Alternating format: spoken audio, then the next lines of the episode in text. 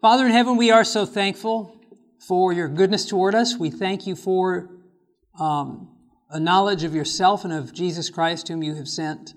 And Lord, I pray that as we are now reviewing uh, the implementation guide, that your Spirit would speak to and guide us. Each of our churches is different, Lord, but there are ways that we can begin to, to move them more in a direction of um, clarity of focus and purpose on the gospel commission. So we ask that you would guide us to this end.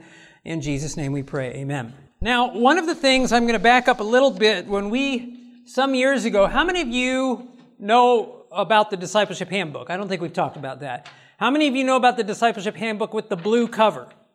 Okay, you know it's been reprinted by the General Conference and now it's got a gray cover with a red binding thing and it's a new themed thing. Okay, but when it first came out, you'll notice on the binding of the new one, there's a little Review and Herald logo.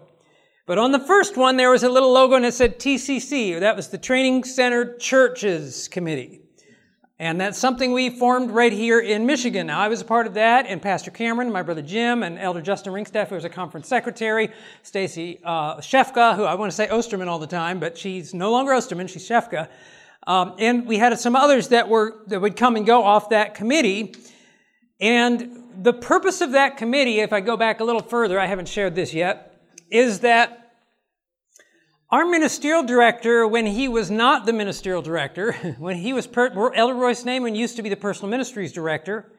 I guess it was when he went into ministerial and Elder Steve Vale came into personal ministries, they began an initiative that was similar to what we're doing in District 6 on a smaller scale, where they picked three churches in the Detroit area, a large, a medium, and a small, so they could kind of get an idea of the differences and nuances in implementing more of a lot of what we're talking about, but they called it, they started out calling it Acts 2, and then it became training center churches. And the goal of that was to fulfill that statement that Ellen White writes, where every, we looked at this earlier today, every church should be a training center for, uh, what she calls it a training school for Christian workers. And how there needs to be actual work under experienced instructors, etc. And as we mentioned earlier today, that that's really our goal, good, a good picture of a goal for the church. Um, it still is a good picture of the goal for the church, and that was their goal as they started the Training Center Church Committee. Now, when we looked at that statement and tried to draw out from that and other statements what the similarities were in every training center church, churches we worked in, churches we read about in the spirit of prophecy, what do they all have in common? We came up with four key characteristics. That's what you see on this first page.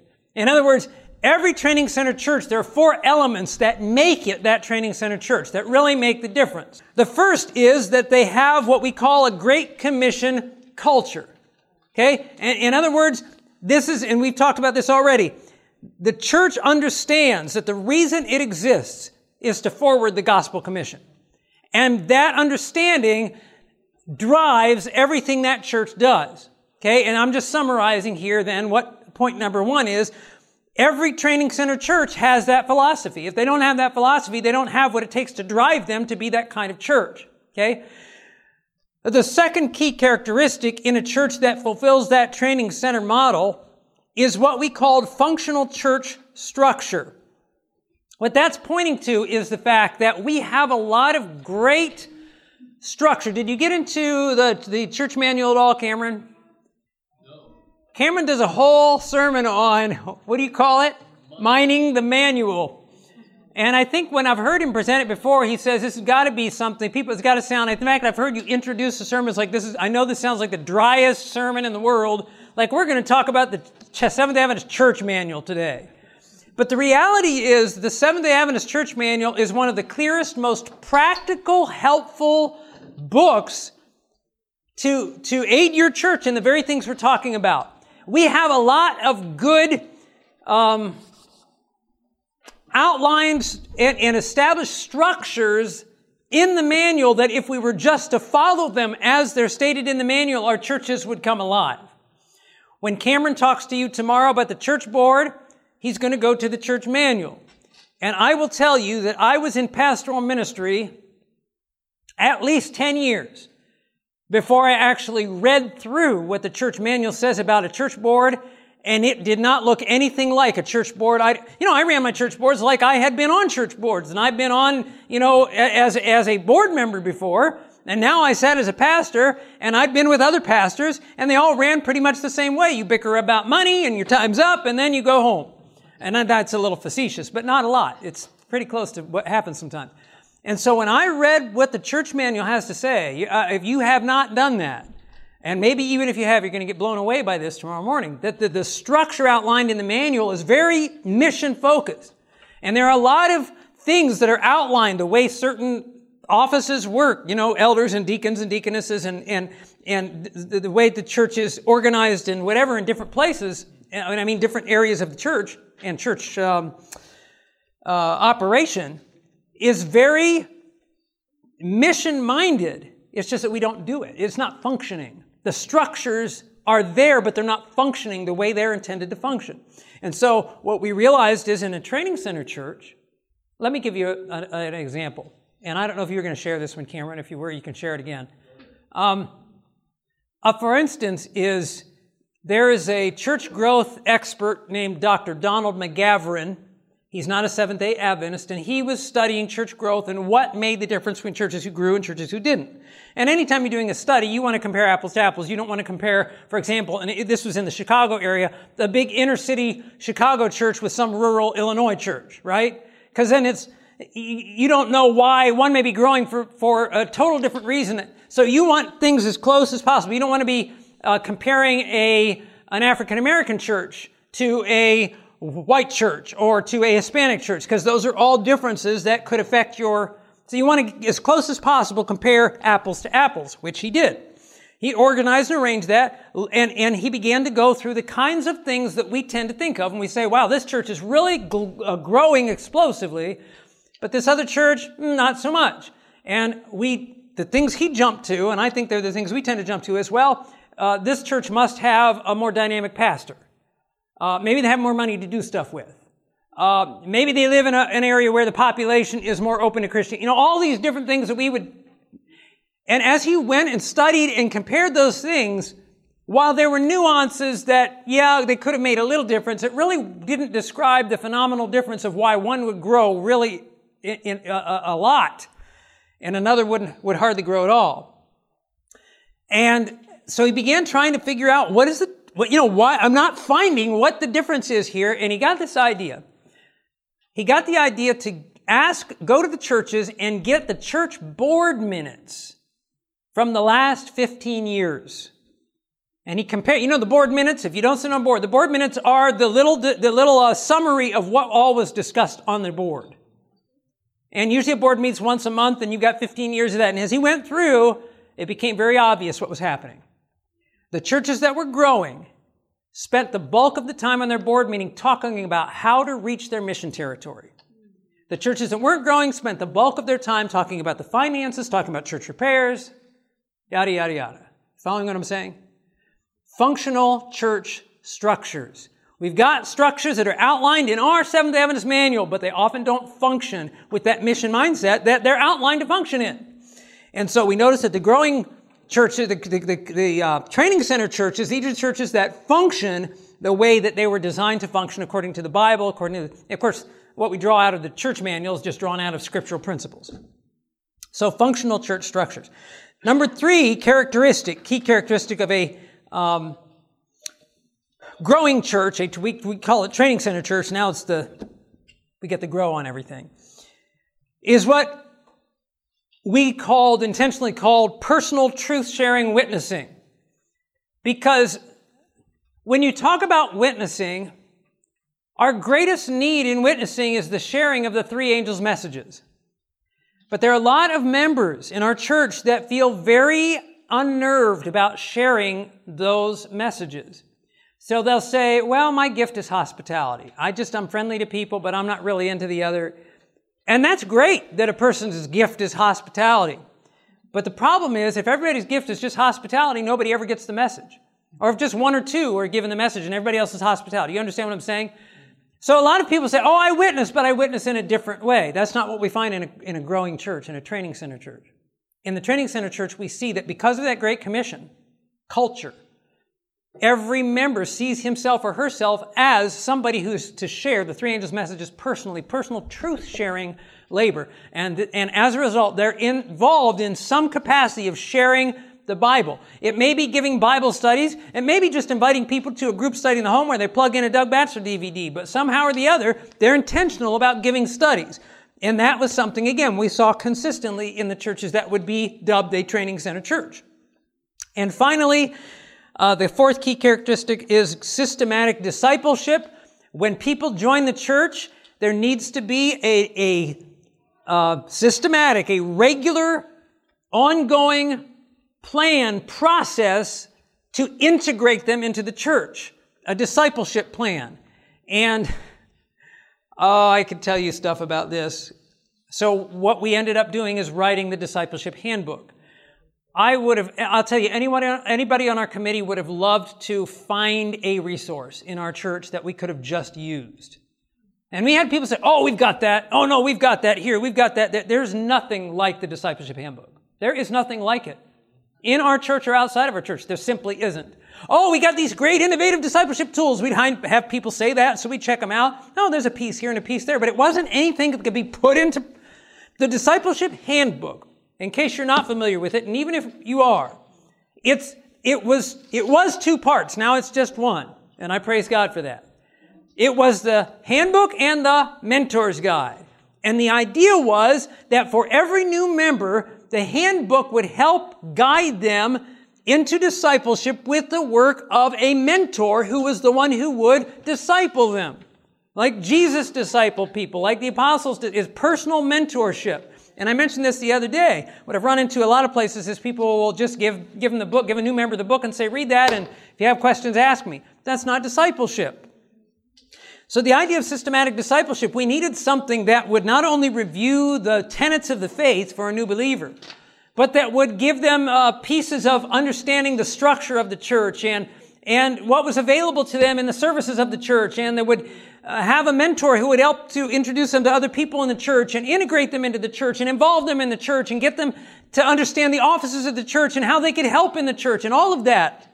And that's all in the discipleship handbook and the mentor's guide. Well, the mentor's guide is now part of the handbook. It's included in the new uh, handbook. Because what we found is we were getting rid of a lot of handbooks, and then the mentor's guide would just be out here, there, and everybody else, everywhere else, and people were not mentoring. But uh, a, a training center church has a plan, a systematic plan to disciple new members. These characteristics across the board, big church, small church, whatever, those were core values, if you will, for a church that really wanted to grow.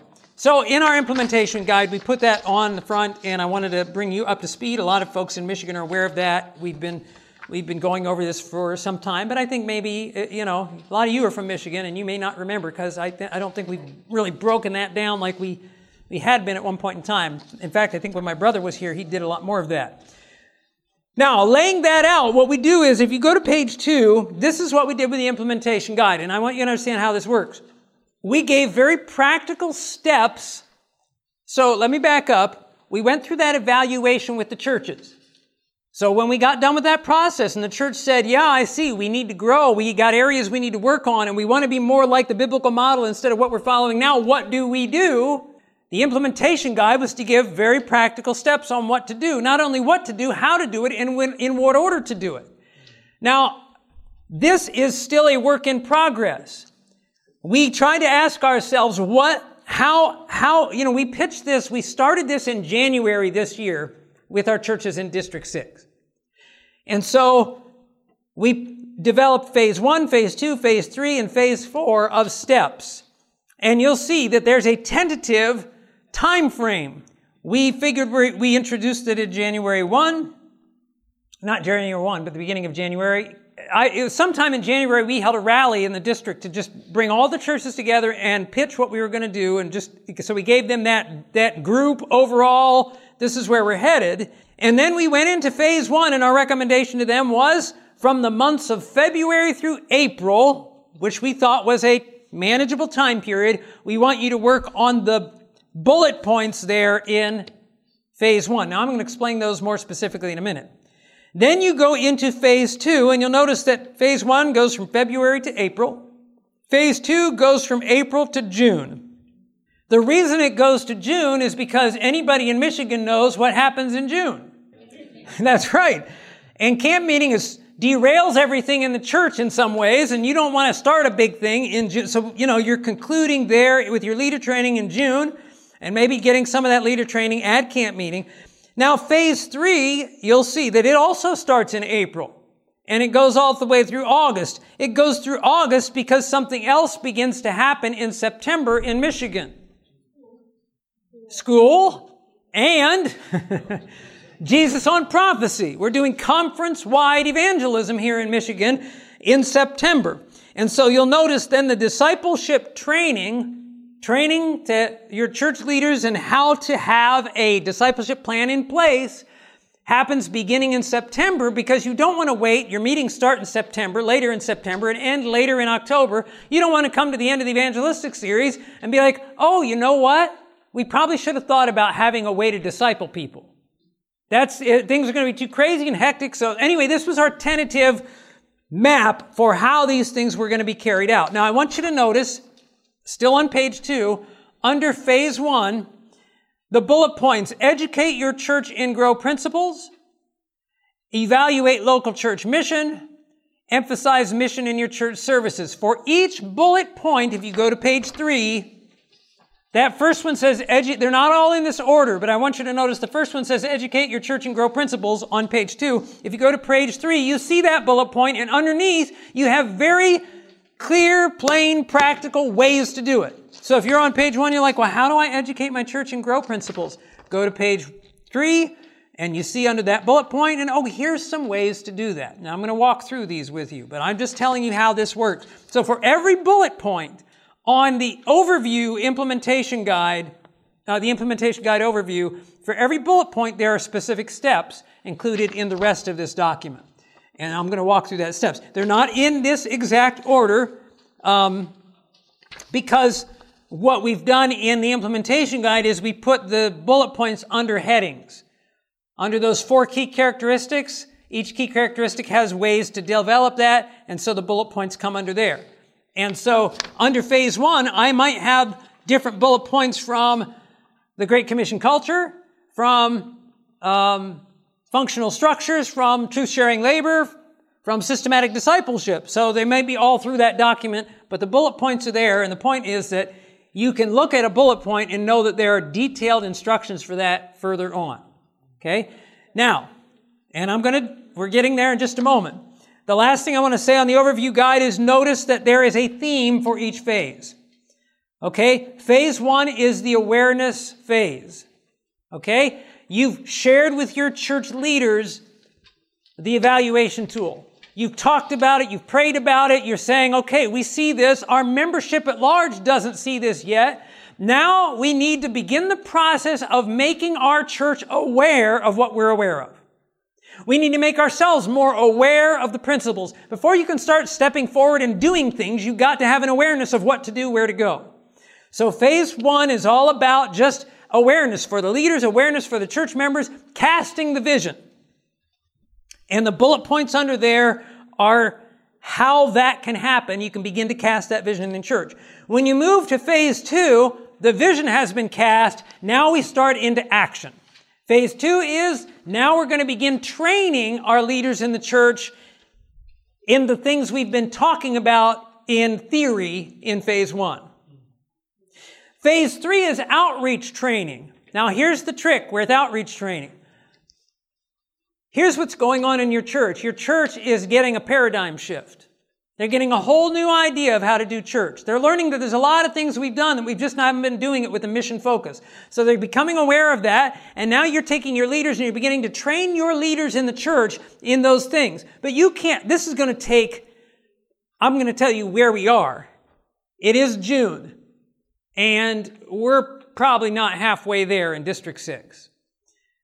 It takes a while to change the thinking of church leaders and train and all that. So this is ongoing. But I can't wait to teach the church and get them involved in outreach until we get everything else ironed out. In fact, we have very plain counsel in the spirit of prophecy that sometimes there's this idea we're going to fix everything in the church and then we're going to, Ellen White says you don't do that. Or the thing, you'll never fix all the things in the church. So while the training is going on, there still needs to be the outreach training. There still needs to be, because there's a lot of things we learn better in the outreach and the actual doing of it. So it complements the training that's going on. So that's why phase three overlaps phase two. While the leaders are being trained, you're still doing outreach training, having outreach Sabbaths, passing out literature, and whatever else is being organized because you're building up to a series of meetings that you're planning in the fall and you don't want to wait until then. Right? That's when the farmer gets the combine out. You don't want to wait until then to start planting seeds. you want to start planting the seeds now. And so phase three is concurrent with phase two. And phase four, with the discipleship training, of course, the reason that's down in September in this particular calendar is because of the way the evangelistic meetings are shaping up. And so we feel like in September, a church can begin to focus on this, make sure they have discipleship leaders, make sure they understand the process so that when people are making decisions in the evangelistic meeting, when people are choosing to be baptized, they're not, it's not an afterthought. They're ready to go. When that person is planning for baptism, they can already assign somebody. They've already talked about it. And from their discipleship team, they can say, okay, you've got this one. You're going to be their mentor and you're going to be this person's mentor. You can find them and they're going to, it's going to be you're not going to be coming from behind and trying to catch up. You're going to be on top or ahead of the curve. You understand what I'm saying there? Okay, now, do you understand the general gist of the overview? Okay, now we're going to get very specific. Let's look at that first bullet point. I'm going to walk through them in the order of the bullet points, not in the order of the handout. So I'm looking at the overview guide. The very first thing it says is educate your church and grow principles. How can you begin to do this? How can you begin to let it change this thinking and, and, and cast this new vision of your church? Here are some ways. First of all, review and discuss the four key characteristics of a growing church that we just went over. Read it together. Discuss it together. You could just take a prayer meeting. You could take whatever format. We didn't put a straitjacket on here, so a church had to discuss it in this, this specific format. But somewhere, discuss this with your church. Um, cast this vision. It could be a sermon that highlights it, whatever. That's one of the things that can be done. I'm going to tell you that when church members hear about these key characteristics, it's going to make them think a little bit and it's going to bring things to mind that will help them to buy into the direction that you're wanting to go. The, uh, the next bullet point is the pastor and or elders present a sermon series on the mission of the church. Maybe the pastor presents it, maybe the pastor shares with the elders and they each take a topic. But you want a four part, probably a four part anyway, series. So you've got four Sabbaths in a row, and every Sabbath is casting that vision of soul winning and evangelism and mission. Now, I'm going to tell you folks, when, in, uh, this is as a pastor, when I pastored the church, in fact, one of the challenges I had a little bit of in Cedar Lake, and a lot of it was my fault, but in churches when I was, because I would preach, my associate pastor would preach, elders would preach, students would preach, school had events, and what would happen is you lose your consistency. Whereas when I was the pastor and I was in the pulpit every week, when you've got a message every week, that message helps shape the direction of the church. And I don't think, you know, and I, and, and I debate a little bit. I don't debate. Cameron and I haven't debated on this, but he'll bring up the, uh, the statement he brought the other day about sermonizing and Ellen White talking about sermonizing. And, and I've been through this with this, you know, White says you shouldn't expect a sermon every Sabbath, et cetera, et cetera. And all that's true. But I've had some ministers come away and say, yeah, I'm not getting into that. I'll let the elders preach and I'm out doing this, that, or the other. That's okay if your elders can cast that vision, but the point is this, that pulpit is prime opportunity to drive the mission of the church. And a lot of pastors or a lot of pastors' elders, they Sabbath, it's just like, hey, whatever you want to preach on, just cover for me, I can't be there. And so you just have this random number of messages, and they may be good and they may be uplifting, but they're not driving things. They're not moving things. You understand what I'm saying? This is an opportunity. Now, if I was an elder in the church, whether it's the elder or the pastors, you're getting together and you're all talking about it. The idea is you're on board with this mission and you're discussing and saying, let's do this series. Whether it's the pastor alone doing this series or everybody else, you're casting that vision every week. You do that for a month. You go over the key characteristics in prayer meeting. You're casting the vision in that sermon series. And then, for prayer meeting, the next bullet point, or the next uh, point there on the Checkbox. Commit a month of prayer meetings to the studying and discussion of the following chapters. Week number one, have folks read the chapter Education, uh, the book Education, chapter 31, the life work. If you have not read that chapter, it is one of the most phenomenal things you will ever read. It is, I don't know what else to say about it. I assign it almost everywhere I go. This chapter is, is, is the Lord's, I was going to say Ellen White's, but it's the Lord's picture of what the life work of every Seventh day Adventist is. Not of a minister, not of a Bible worker, not of an elder. You want to know what your calling is as a Christian? The life work. It's incredible. You go through that and then you discuss it at a prayer meeting. Next week, go over Christian service, chapter 5, the Church of Training Center.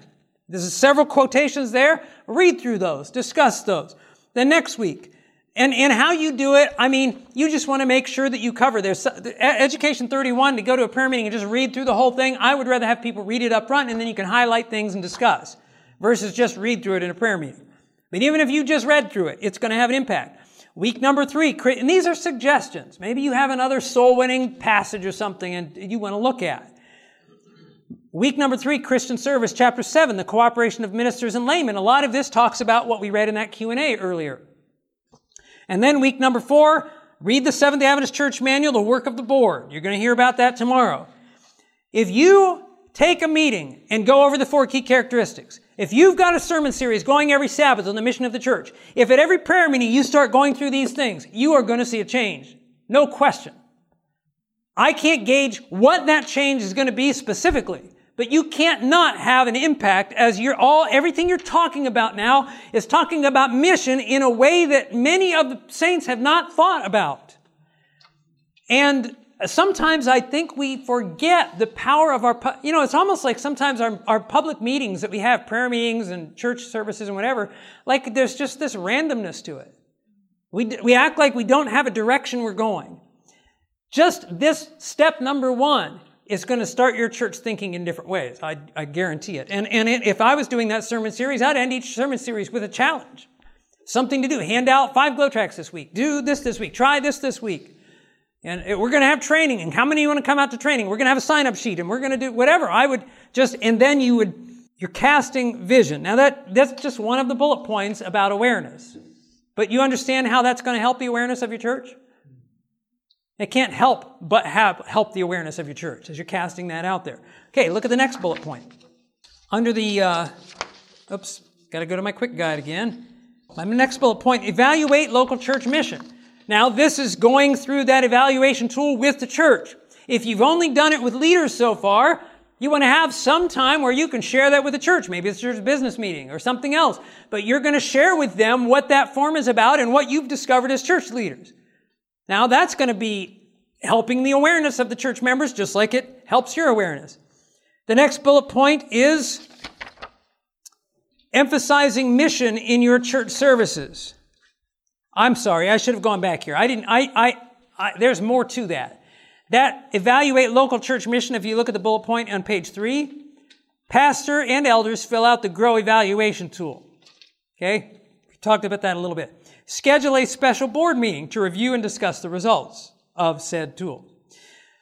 Appoint a subcommittee to develop an action plan to address the church's strengths and weaknesses discovered through this process. So once your board meets, now at the board, appoint a committee to say, okay, who wants to put, this committee is going to put together an action plan about what we can start doing. And once you have that action plan, you're going to bring it back to the next board meeting. Next uh, checkbox invite the committee to present the action plan at the following board meeting for review, discussion, and implementation. We're not just going to talk about it. We're going to, okay, what are we going to do? And then share the results and action plan at the next church business meeting. So, so far in this particular step, this has all happened with leaders. At some point, it has to come to the congregation at large in a business meeting, say, this is the direction that we want to go. We've talked about it. The board's met on it. Business meetings should not, but they could, because this is a, it's, I, I don't understand it to this day. It's craziness. I, this is part of the functional structure thing. Business meetings who, now, you understand that the, the most authoritative body in the local church is the church and business session. The pastor and the board can't do anything without the vote of the church members in business session. Okay? And it has happened at times that the board may want to go some Lone Ranger way that the congregation does not want to go. But in most cases, the congregation should be supportive of whatever the board has decided because the congregation are the ones who voted those leaders into the church offices. I've had church members say, well, but we got these leaders in our church and they, who put them there? When that nominating report gets read and you're like, okay, you voted them in. And if you don't think that they're fit to be in that position, then don't vote them in and raise your voice and use your voice. But one thing that irks me is when I've had churches and the board meeting, and I've watched board meetings work hard and the board works hard and they come up with some plan and then the business meeting comes in and says, oh, we're not going to do that. What do you mean? Give us an alternative. And, and it's, it's for no other reason than we just don't want the board coming in and telling us what to do. Well, you voted the board to do that, to do the legwork for you. So in this particular, you're going to roll that plan out and you see the steps. The leaders, and then broaden it out to the board, come up with all the, do all the legwork so that the congregation doesn't have to, and then pitch the vision to the church congregation. This is what we've read. This is why we've done it this way. And again, this is another step in casting that vision to your church. Point number three, emphasize mission in your church services. Still on page three, that's the next bullet point. Here are some ways to do that. Develop or continue a mission program in your Sabbath school. Did you know, how many of you know what investments is? What do you know investments to be? What are you investing money for? Let me tell you what most people understand investments to be, including myself before I got into the Sabbath school department. Labels. Investments is food labels from Worthington Foods, Loma Linda Foods, etc. You know how many Seventh day Adventists believe? It? And it is.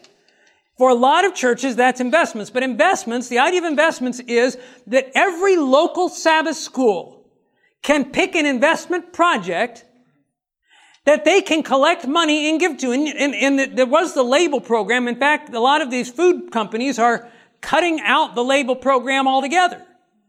But that's not the only way you can contribute. You can personally contribute, but each Sabbath school could have its own mission. You could have a, a, a local ministry that your Sabbath school says, we believe in this ministry. And it doesn't have to be a Seventh day Adventist ministry. Maybe there's something that goes on in the community like we want to support that. Right? We support world missions, we pay our tithe and everything else, but here's a local mission project. Maybe it's something within the church.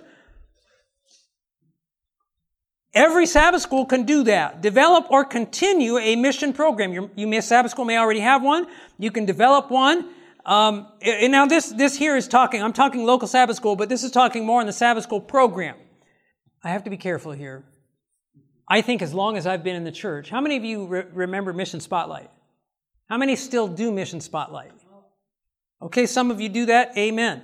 Now, for a while, Mission Spotlight was really promoted, and I don't know if it's been promoted as well. Cameron and I are trying to promote it again and more. In fact, one of the things, and we're behind on it because we've been at camp meeting, and I'm the guy that has to update it. You can go to the Mission Spotlight website, but it isn't real. Like you can go and you can order and they'll send a DVD for your church. A lot of churches are live streaming or using digital information or whatever else. What Cameron and I are trying to do is bring those to our Michigan SSPM website to have a place where you can go and get all the mission spotlights for the month and you can just download them. You can do that now, but it's, it's almost rocket science to find out how to do it. And I'm fairly proficient with the computer, but I mean, try it. you got to go here and there and there. We can't. Oh no, it's oh they put it on YouTube. You can't download from YouTube, so you got to go over here. So anyway, we're trying to make that easy to put it in a place where you could go to our site, boom, but you have that mission spotlight that you can show in church. Churches used to start the Sabbath school with a mission program. And what that morphed into, again, as long as I've been in the church, it morphed into superintendent remarks. And it used to be that churches would have a Sabbath school superintendent. But the trend of the times is, well, that's too much leadership. I don't want to have to take the burden of that. Can I get more people? So now we got churches and they share that role. And you either have a superintendent and assistant superintendents or multiple superintendents and everybody gets a Sabbath. And so you have each superintendent. And what do they cover in their superintendent marks? Whatever they feel like. And so you get this randomness of whatever that is on, and I'm not saying it's evil stuff that's shared, but what's happened is where it used to be casting vision for world mission. Let me just hit the pause button here and tell you this. The offering we take up in Sabbath school is the only offering that goes to the worldwide mission of the church. Right? The tithe supports the mission from the standpoint of pastors, But the missionary work of the church and support of missionaries comes out of that little envelope they pass around in Sabbath school that nobody puts money in. And that's the truth. And I, am guilty of it. For too long, I didn't even know what it was. I don't think half the people know what it is. They pass this envelope around. You don't hear what it's about. I think we need to pass plates and explain it just like we do in the church service for the offering for the church. This is what this offering goes to. I think more people would give to it. But we used to have these missionary programs and now we have superintendent remarks that may be totally unrelated to mission, and some churches have done away with that altogether and they just go into the study time. But I'm going to tell you what's happening with that. Mission is out of sight, out of mind. Now, I want you to put together what we talked about. You're looking at the principles of the growing church. There's a series that your church is doing on evangelism and soul winning. In prayer meeting, you're t- studying evangelism and soul winning and how your church can be mission minded. In Sabbath school, you have the mission program. In Sabbath school, you hear about mission spotlight and what's going on in the world around. You're reminded every week that we are a worldwide missionary movement. And then, in addition to that, you do share some local testimonies of what's happening in the church. This is part of the Sabbath School Live program. I'm not going to get into a lot of this because I'm looking at the clock on the wall. But you see these bulleted out here um, under emphasize mission in your in your uh, local church. Uh, one of the things I want to see at the bottom there: incorporate personal ministries time in what every worship service. Now, I'm going to just caution you here. A lot of churches have personal ministries time, but they don't know what to do with it. They do it because they know they have to do it, but they're not, not sure how to do it. And sometimes you have, I've had people get on that drone on for 10 minutes about they don't know what, but they're supposed to do it for personal ministries time. That's going to kill mission in your church. You want your missionary personal ministries time to be tight. You want to be a five minute, just a quick spot because it's in that crowded worship service. And you want to be able to highlight in that something very well planned out. Uh, you might take a month and say, this is what we're going to do on the first Sabbath of the month. We're going to highlight a piece of literature that the church, that we have at the church that could be a blessing to hand out.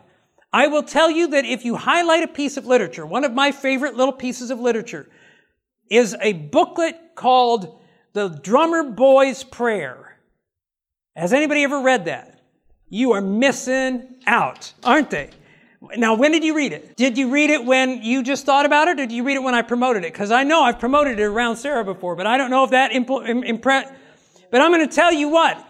It's the story of the conversion of an Orthodox Jewish doctor during the Civil War. It's just one of those amazing facts booklets, and it is incredible.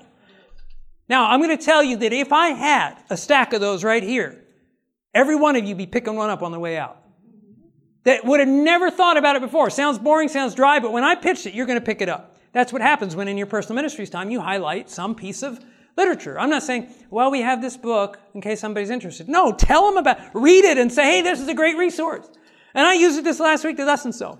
So, for Sabbath, let's highlight a piece of uh, literature. That we have. The second Sabbath of the month, let's have a, a testimony, a local testimony of some witnessing event that we've had in our church.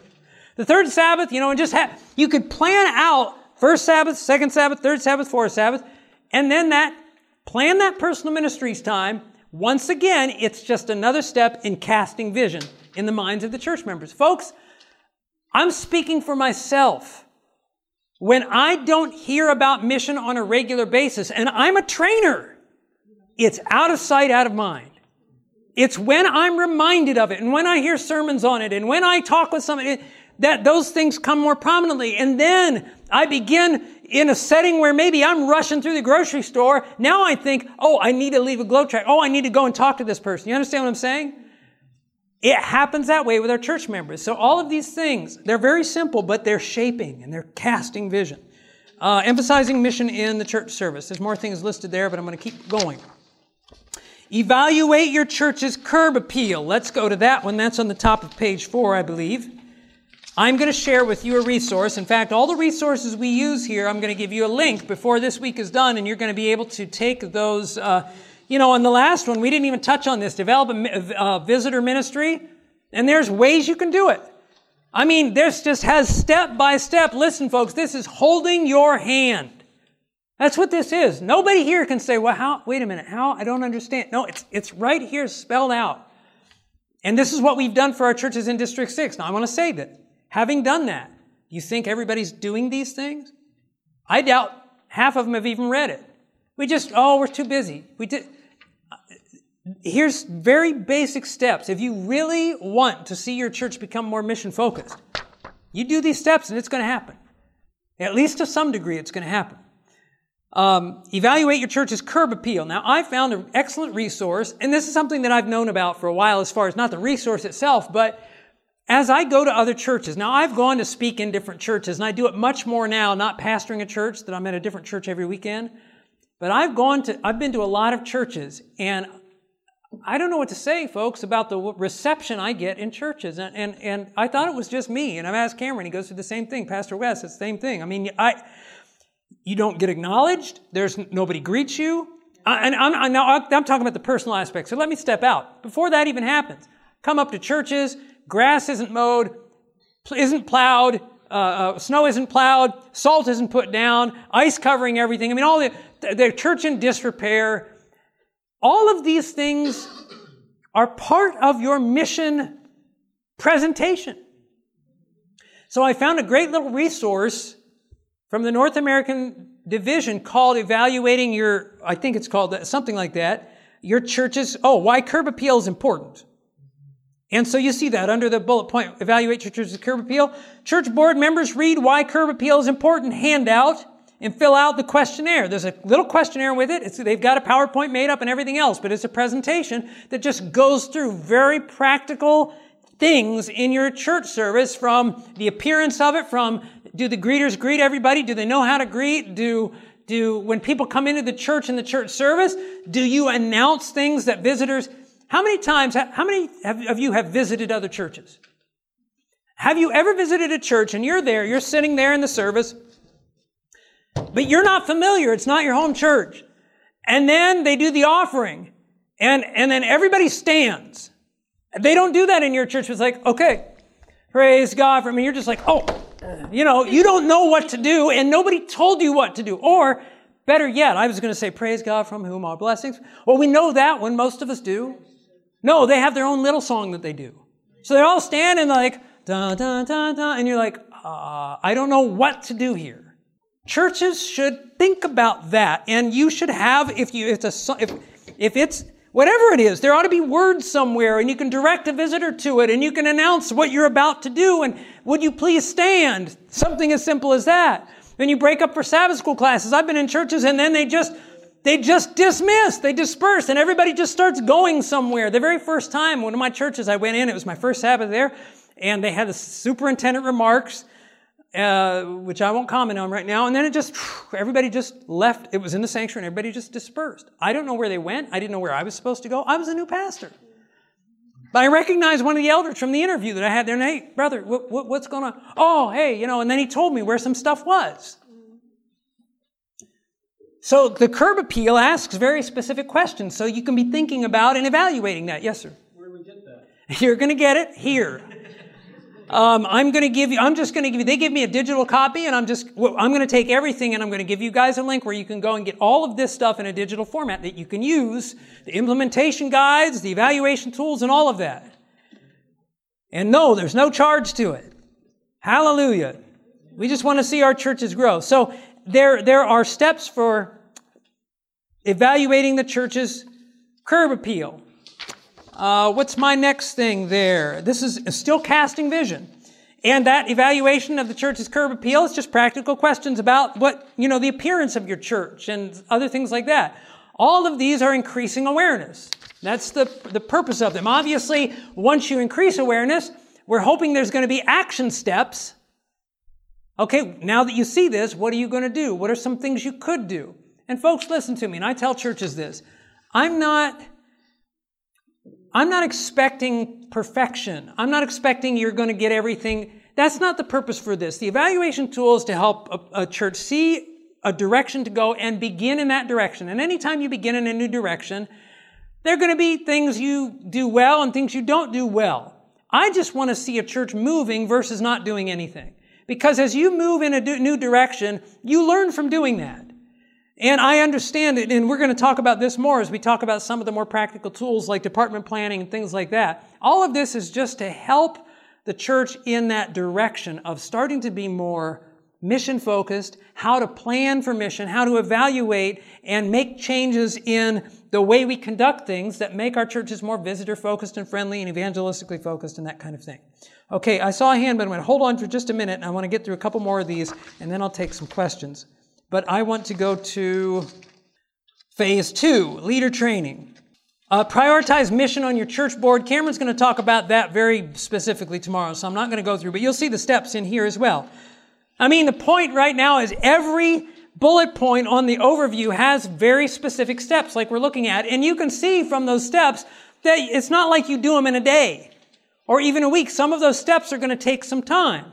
That's why we have months of time, and our, our, our time frame may be off in this. We're still learning. Like I said, still in this learning curve and we didn't hit on target with those those uh, time frames in District Six. So I don't know that you'll do the you know the three months whatever, but you get the picture. I think. Um, the leader training, which is phase two, mentions training leaders in elevated roles. And that's in the functional structure section, I believe. I've just got to find my my training leaders in elevated roles. There it is, page four.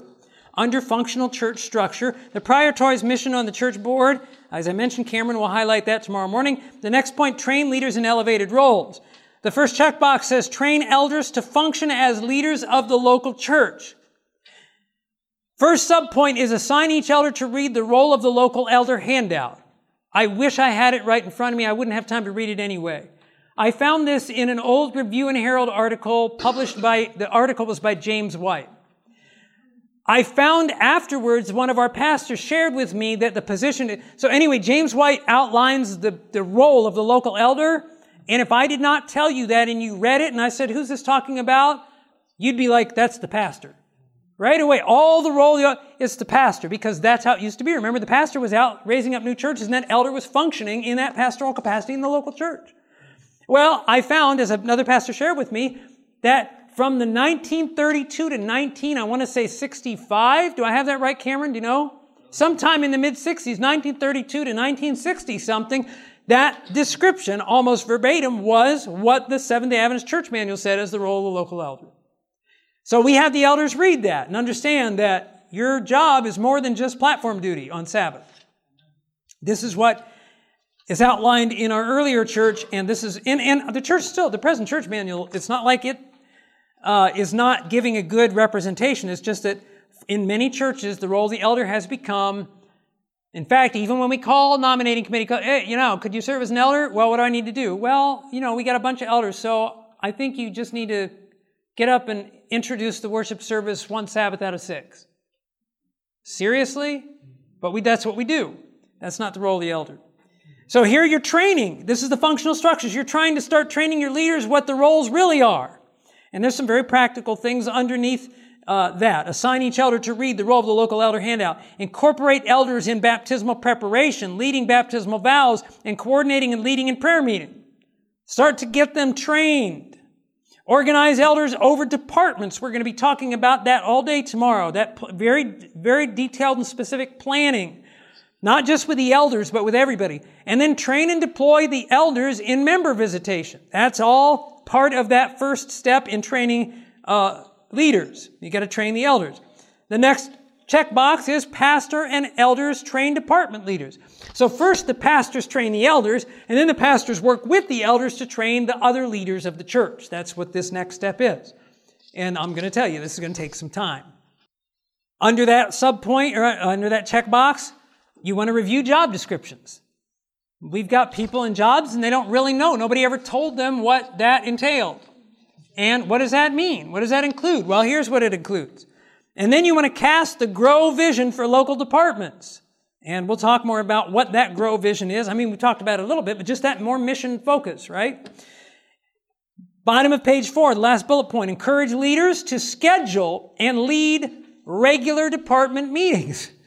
Um, this doesn't happen in a lot of churches. I mentioned earlier this week, I'm not a fan of meetings, and yet I am. I don't like to sit in meetings, but I also know that nothing happens smoothly without meetings.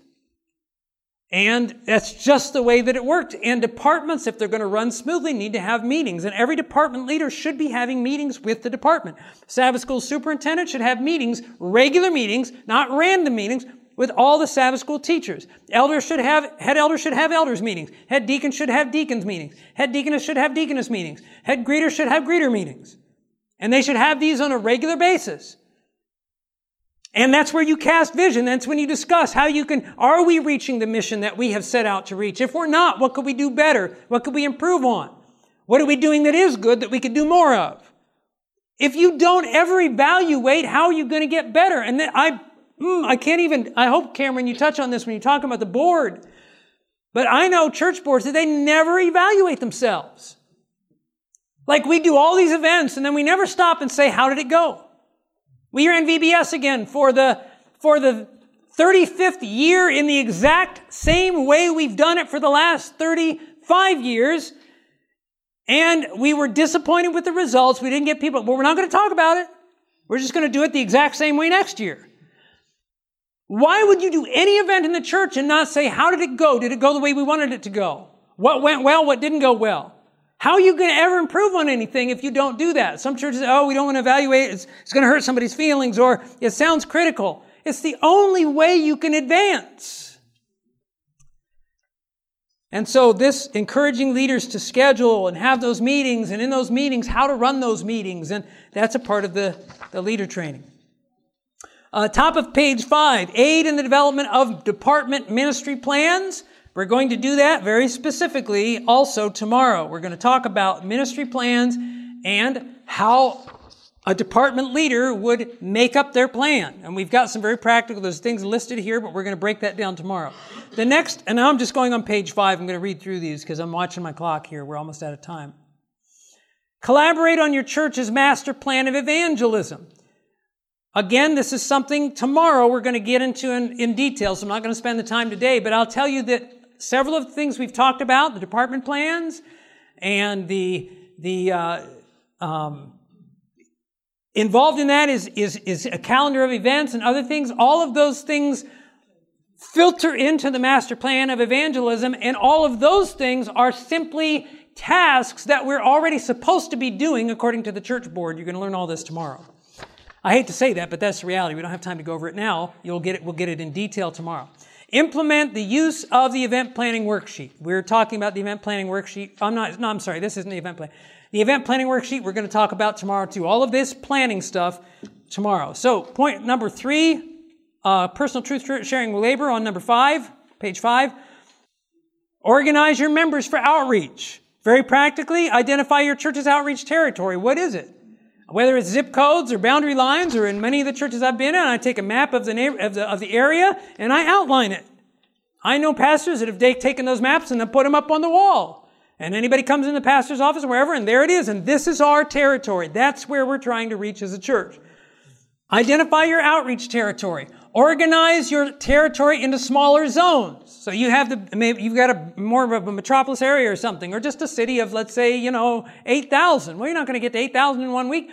Zone it out. Make, break little sections up and make teams to go into various sections, or all the teams go into this zone and this zone and this zone, but this is just organizing for outreach.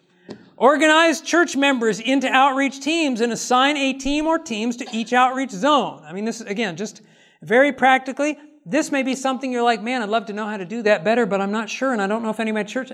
Call the Michigan SSPM department or email us and say, we want somebody to come and train us in our church how to organize outreach, and we'll arrange to do it. Just click on the training request form there and fill that out, and we will get with your church, and we'd be glad to train. If you said, I'm not sure how to do this. We've reached our time limit. I, there's a couple other things that I didn't touch on here, but you get the gist of this.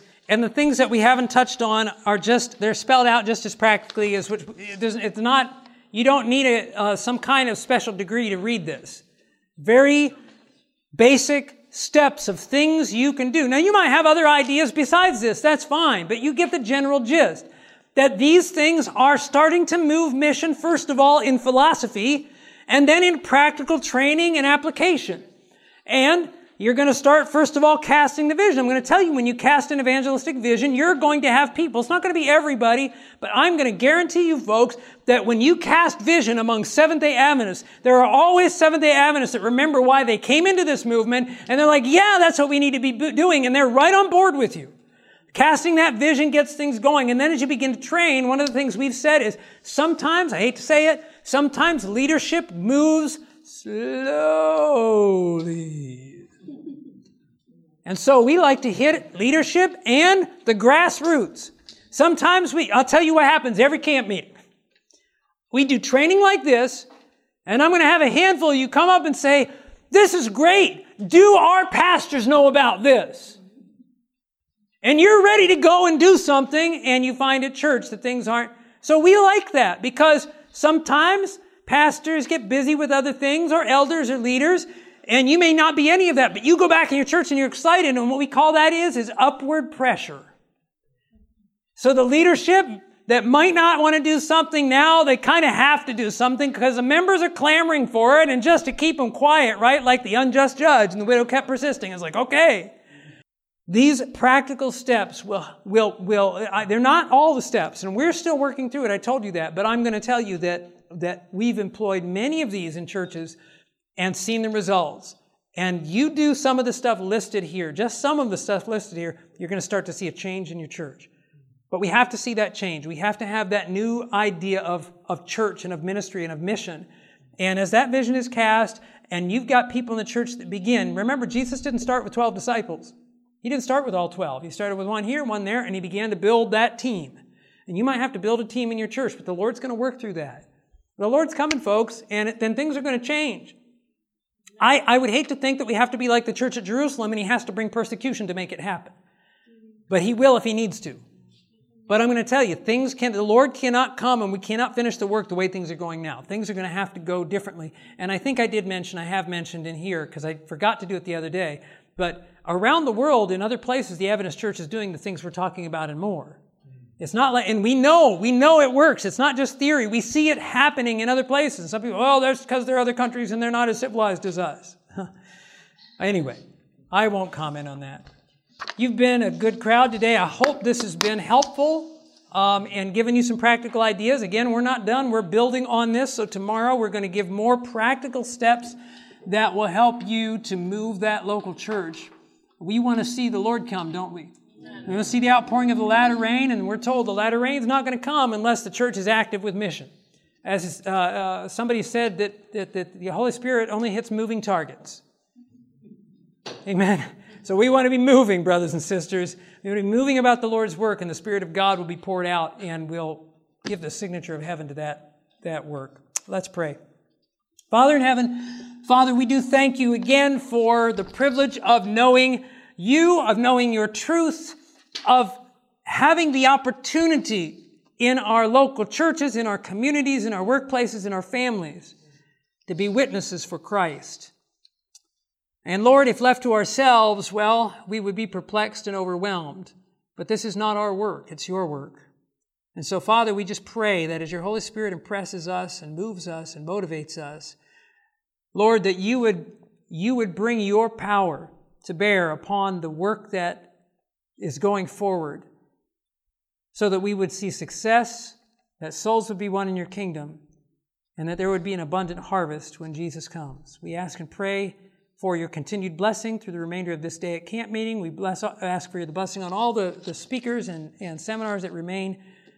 And we pray that you would uh, bring us back together tomorrow to learn more, that we can be found faithful when you come and hear those words, Well done, good and faithful servant. We ask and pray all of this in Jesus' name for his sake. Amen. This media was brought to you by Audioverse, a website dedicated to spreading God's word through free sermon audio and much more. If you would like to know more about Audioverse, or if you would like to listen to more sermons, please visit www.audioverse.org.